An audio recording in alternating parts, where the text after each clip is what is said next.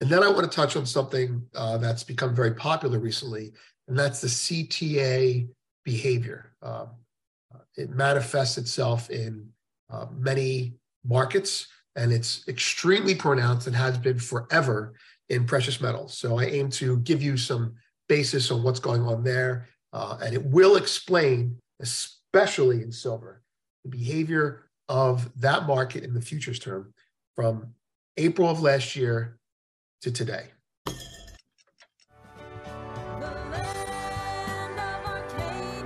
Well, hello there, my friends. Chris Marcus is here with you for Arcadia Economics, and pretty excited today because I have an announcement about something new that we're going to be doing with the show. Because one of the guests who we've had on the show, Vince Lanci of Goldfix Substack, who is a former professional trader, is still active in the markets, does his Goldfix Substack column, teaches a finance course at a college in his neighborhood and is an advisor to a fund and has a great body of knowledge, not just on silver, but the markets. And fortunately, we've worked things out that Vince will be doing the Monday show each week and sharing his great body of experience and knowledge. Something that I've been thinking about for a while of ways to move the channel forward. And over the years, in the time I've been doing this, certainly quite fortunate to come in touch with a lot of people who are brilliant about the financial markets and was just really excited that we were able to work things out with Vince and that he will be doing a regular Monday show with us starting this week. So, would like to welcome Vince to the Arcadia team. Really excited to have him on board as he's going to dig into the silver markets each week from his perspective. So, with that said, let's have a warm welcome as here is Vince Lanci's first weekly Monday episode on Arcadia Economics. And Vince, take it away.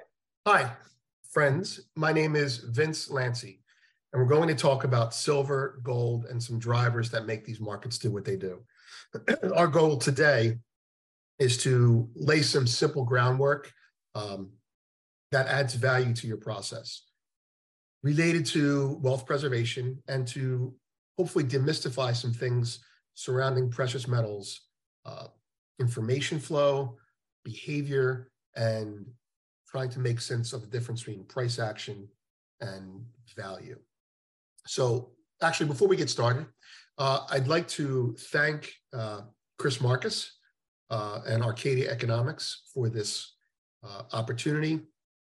Those of you who know me uh, from Goldfix Substack, that's a newsletter that I publish. Um, and some of you may remember me from the Goldfix morning broadcast that I did for about a year and a half during the pandemic to help people walk through markets. This is going to be similar to that, uh, but uh, less time sensitive and more hopefully uh, contributory to your own decision process. So uh, one more thing I want to share is a quote that looking off the screen, it's over there, uh, that that Chris uh, has on his, on the site that I subscribe to his goal is to share what quote I would want a family member or friend to know about in terms of what's coming next. And we couldn't agree more. So let's get to it. All right. So what we'd like to do today in, in, a, in, a, in a brief amount of time is go through what happened last week, right? And we'll evolve as time goes on. Go through what happened last week, why it may have happened, uh, after we do that weekly recap. Then we'll go through uh, the commitment of traders report, which is very important, even if you're not trading on a daily basis. Uh, give you an idea of why things are doing what they're doing and how you can just laugh it off or or, or go with the flow. And then I want to touch on something uh, that's become very popular recently, and that's the CTA behavior. Um, it manifests itself in uh, many markets and it's extremely pronounced and has been forever in precious metals. So I aim to give you some basis on what's going on there, uh, and it will explain, especially in silver, the behavior of that market in the futures term from April of last year to today. So let's get to it. Make this a little bigger. Can I do that? I can. There we go. All right. So Last week's major price drivers, the yellow rectangle there, that's what happened last week. That's silver Last week, it started out relatively strong, spiked early, sold off, and recovered very well on Friday. Comment about that rectangle there. That is a market that is speaking. I will be speaking on occasion like a trader and sometimes like an economist and sometimes like an investor. Uh, just know that I can wear those hats and I'm not giving you any actionable advice, just giving you observations that a professional would uh, would say to you if you're on the desk with him. So the market was overbought early in the week uh, and, and got slammed pretty hard with the stock market. The rally on Friday was almost entirely on the back of gold. Gold actually led and was was not stronger, but stronger relative than it usually is in a rally. So uh, I would say that uh, we would say, why did it do what it did? Now, I just told you why it did what it did, but now we're going to go through it in terms of the, the, the news items that accompany that behavior. So Friday's activity was the whole week as far as price ranges are concerned, right? I think I said on Twitter last week, um, we had a good week on Friday. That's what we did. The data that affected the market, the data was overall bearish economically and inflation wise for the week. That added reasons to buy silver stocks and gold. Well, what does that mean? Most of you know what that means, I'm going to say it anyway, right? Well, let's start with this. Right now, silver is experiencing the opposite effect it had felt from April through October, and we will touch on why in a minute. That's related to the CTA stuff. Uh, the Fed continues to focus on inflation. This is what happened on Friday. The Fed continues to focus on inflation. That's their priority. Uh, and the market has now almost fully turned to recession. So the market is saying the longer you wait to pivot or stop hiking, the worse it's going to be when you do pivot. And so the market is kind of front running what it expects the stock market's behavior. Silver is moving with stocks right now. And that's one of the drivers behind silver. Another driver behind silver is um, allocations for what I call buy season. Between uh, between Thanksgiving and New Year's, there's an allocation of money that goes out of one asset into another. If there's new money, it comes in 50% in stocks, 30% in bonds, 10% in oil, 10% in metals, that type of thing. And on years where there's no new money coming in, which is probably a year like this year, uh, there's let's take some money out of stocks and put it into metals, which is what you're seeing and have seen for the last two months. Let's take some money out of oil and put it into metals, which you're seeing because oil made people money for two years and now they're rotating into something a little safer that also gives them a hedge for uh, inflation. And that's another reason. Uh, China reopening, number four. It's an old story, uh, but it finally manifested materially in the market. And by that, I mean Chinese stocks were up, US stocks were actually following Chinese stocks, except for Friday. Uh, uh, metals were up. That's that's a Chinese thing. Uh, I would say that copper was lagging a little bit, which is uh, a little bit troubling if you're if you're using the China story uh, to describe that a market's rallying. But there was buying out of Shanghai, and uh, it's it's a growing force to be contended with, not unlike the CTAs, which we'll discuss today. Uh, Friday, the dollar's demolished on Friday. That's your correlation. The dollar's down, gold's up. You know that's the mainstream media. Dollars down, gold's up. Well, that's a correlation. That's not a causation. Uh, gold was up as much as two and a half percent for the first time since June 22nd almost a 50% off its lows. Silver is up significantly more. I think we all know that. Uh, gold has had to play catch up to silver these past two months. And that's what last week was uh, gold playing catch up to silver. Bottom line for Fed watchers as the economy deteriorates, people will expect the Fed to ease as either inflation numbers come in higher than expected or people do not get fired, unemployed as quickly as they like the Fed will try to hold off on caving in. So prices will go up and down depending on casino players. That's it. Um, that's the recap. That's that's a, a reasonably concise recap. Hopefully, uh, let's move on to um, first a comment about uh, demand seasonality. I want to add to that a little bit. Between November, around Thanksgiving, and January sixth, coincidentally January sixth, uh, you have uh, allocations reallocations and investment ideas that are created and disseminated by banks, by investment advisors, and by uh, retail brokers. and they're usually in everyone's hands by January 6th. So historically, you have what's a uh, what's kind of like a pent up demand that's coming into the market, and it, it kind of trickles in starting in November and peaks in January. Now, in a, in a year where you have a lot of money coming into the market, uh, uh, it'll go through January, right? But but uh, on a year where you don't have a lot of money coming into the market, the buy the rumor, sell the news concept happens. And right now we're after the first week in January. So you can look at it like if we go higher, that means there's more money being allocated to metals than usual. If we go lower, that was the buy the buy the rumor, sell the news stuff. And then you just shake it off. If you're if you're a stacker or a holder, I don't use the word investor, but I understand why people use it. You're a holder of precious metals. You don't care, but you see it every day. And wouldn't it be nice to know what the hell's going on when they're when the market's doing what it's doing? Because that's the information we're given. Uh, so that's that's that's a that's a snapshot of that. CTAs, be careful what you wish for. Uh, we're going to get into that near the end. Uh, CTAs uh, are the for those of you that are old enough to remember, CTAs are the successor to the retail investor that used to dominate the futures markets years ago. And uh, they're basically retail investors herded, corralled uh, into one institution or many institutions, but they move the market uh, a herd, right? So wildebeest, you know, and, and not, not saying they're dumb, uh, but I am saying uh, even if they are dumb, they're going to influence the market. So let's go to the commitment of traders. All right, commitment of traders is the most important tool for understanding the bias of the precious metals market more than any other market. Why?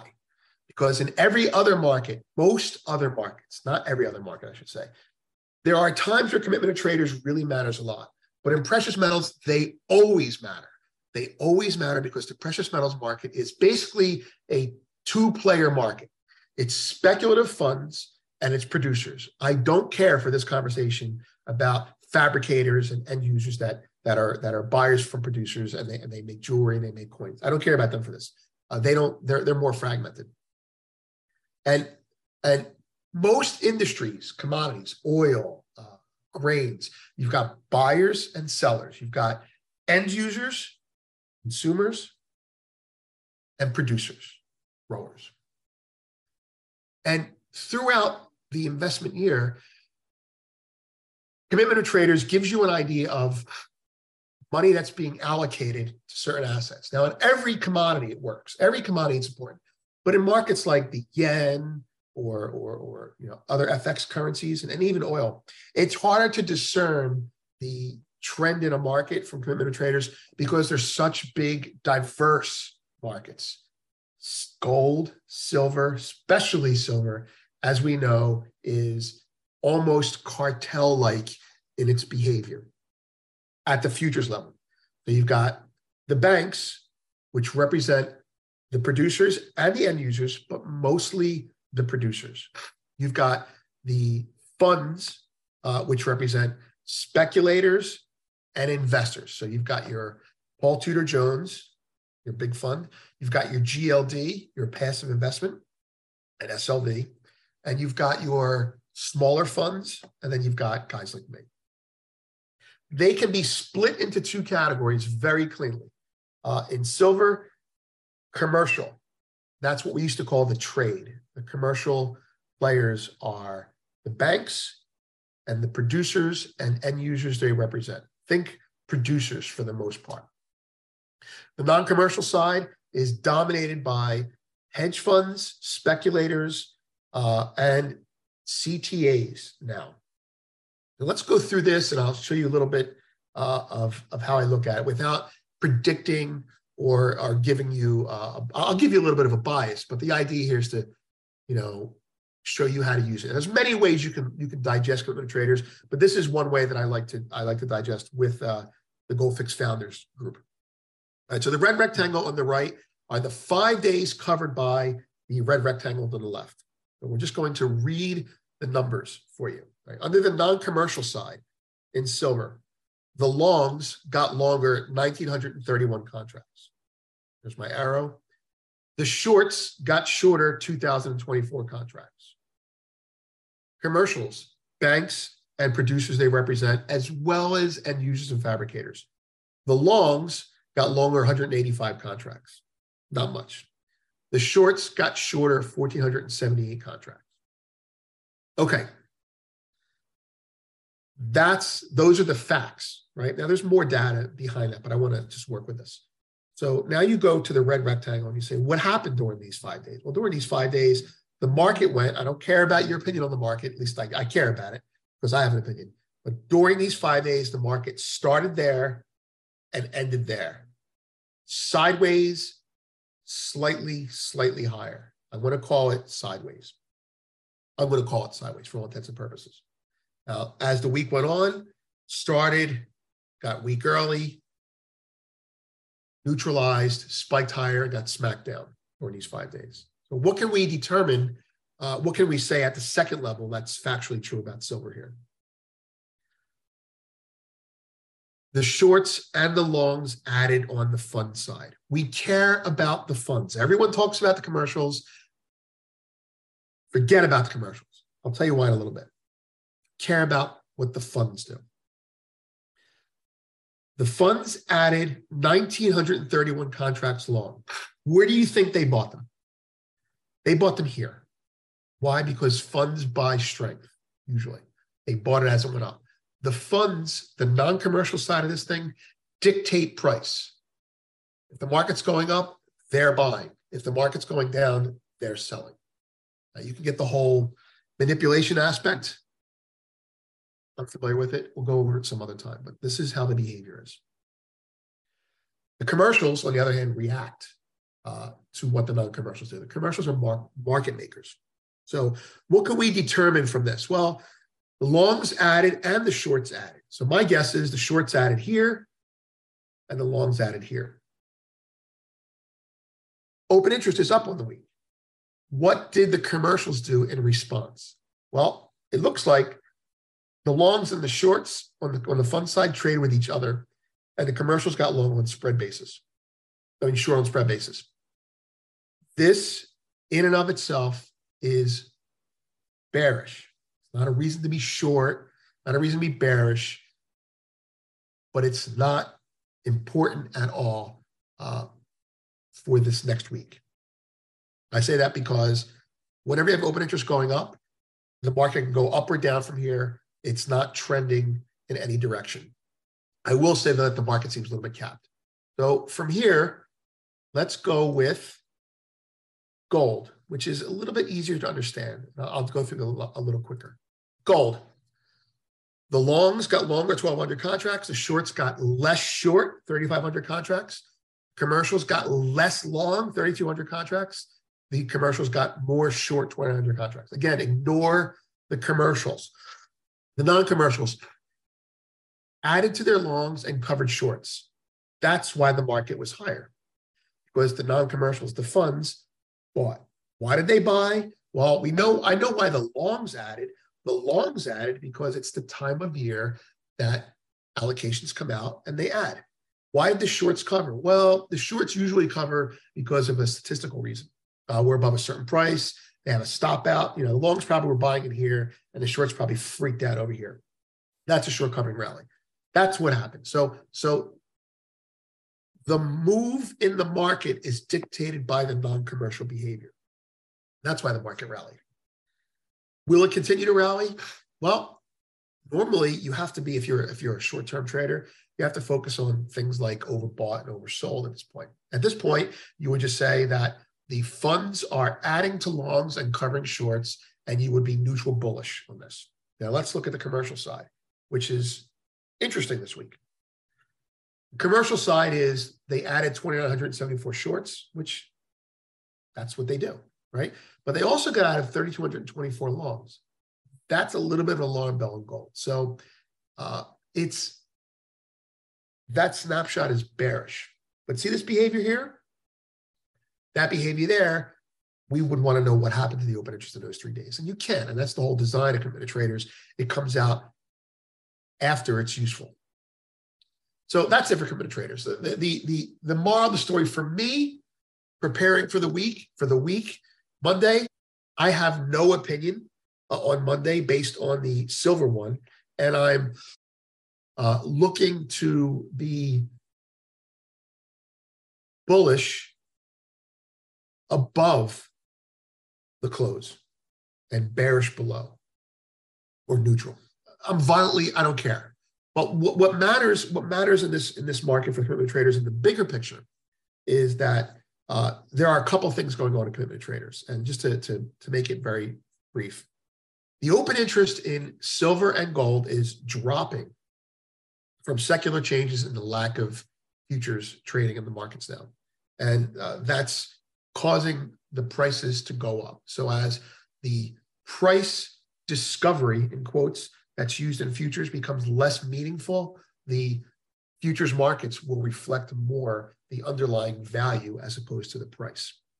Okay, commodity trading advisors, CTAs. Here's a post I put up. Uh, I wrote this specifically for here. What this is about selling uh, over the last four months. That's pretty clear. What's pretty clear is that there's been Western selling in ETF form. And it needs little elaboration except to answer the question why did ETFs sell? The answer from us is the West has been a seller of gold and silver in ETF form ever since they saw it. So you can read that, right? Let's get right to what that means so you can understand better. Hopefully, I do this right, how it's going to help you. All right. This is the entire move of silver and gold. Now, I put the numbers on the left for gold, but the behavior we're talking about is in silver. It's the same thing in, in this, but I'm going to talk about them in combination. Okay. January 22, January 23. For January, make it a little bit bigger. Uh, how do I do that? There you go. All right. January 23.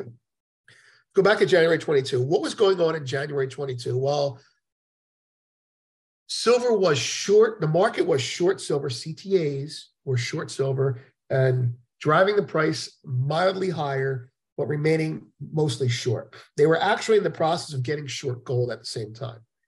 Then what happened?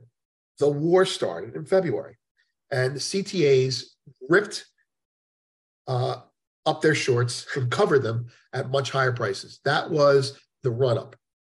And you'll notice that they went from short, the green, to long, the green over here.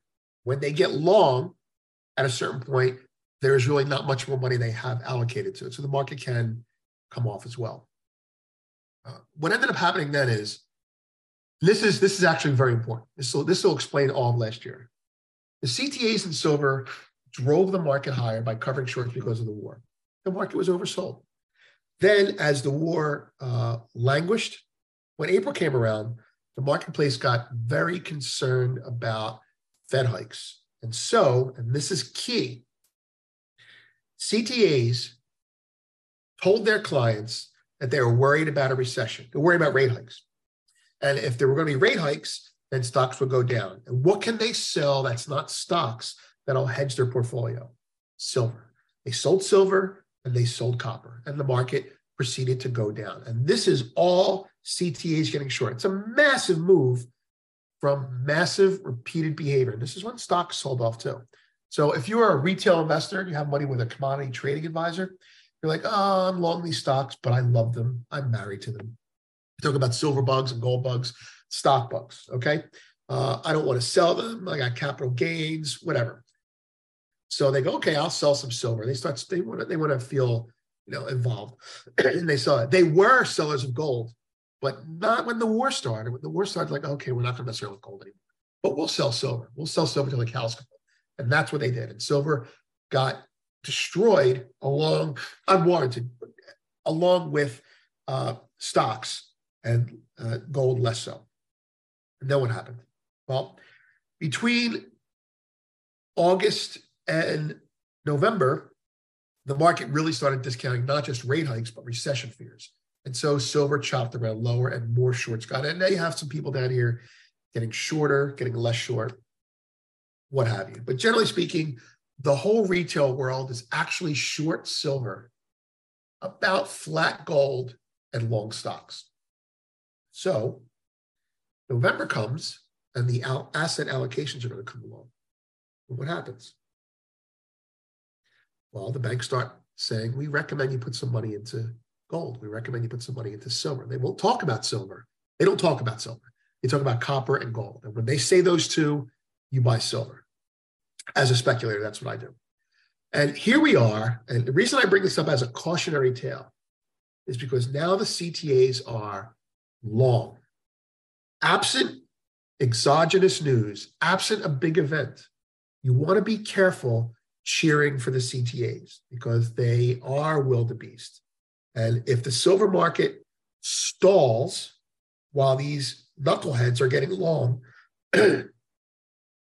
then you're close to them running out of money, meaning something else is going to be pushing the market around. So, what are the CTA drivers? One was war. The war made gold and silver rally. It's gold first, right? And then silver came in afterwards, caught fire. Uh, two, uh, you had the beginning of the sell-off as as uh, recession fears, rate hike fears, I should say.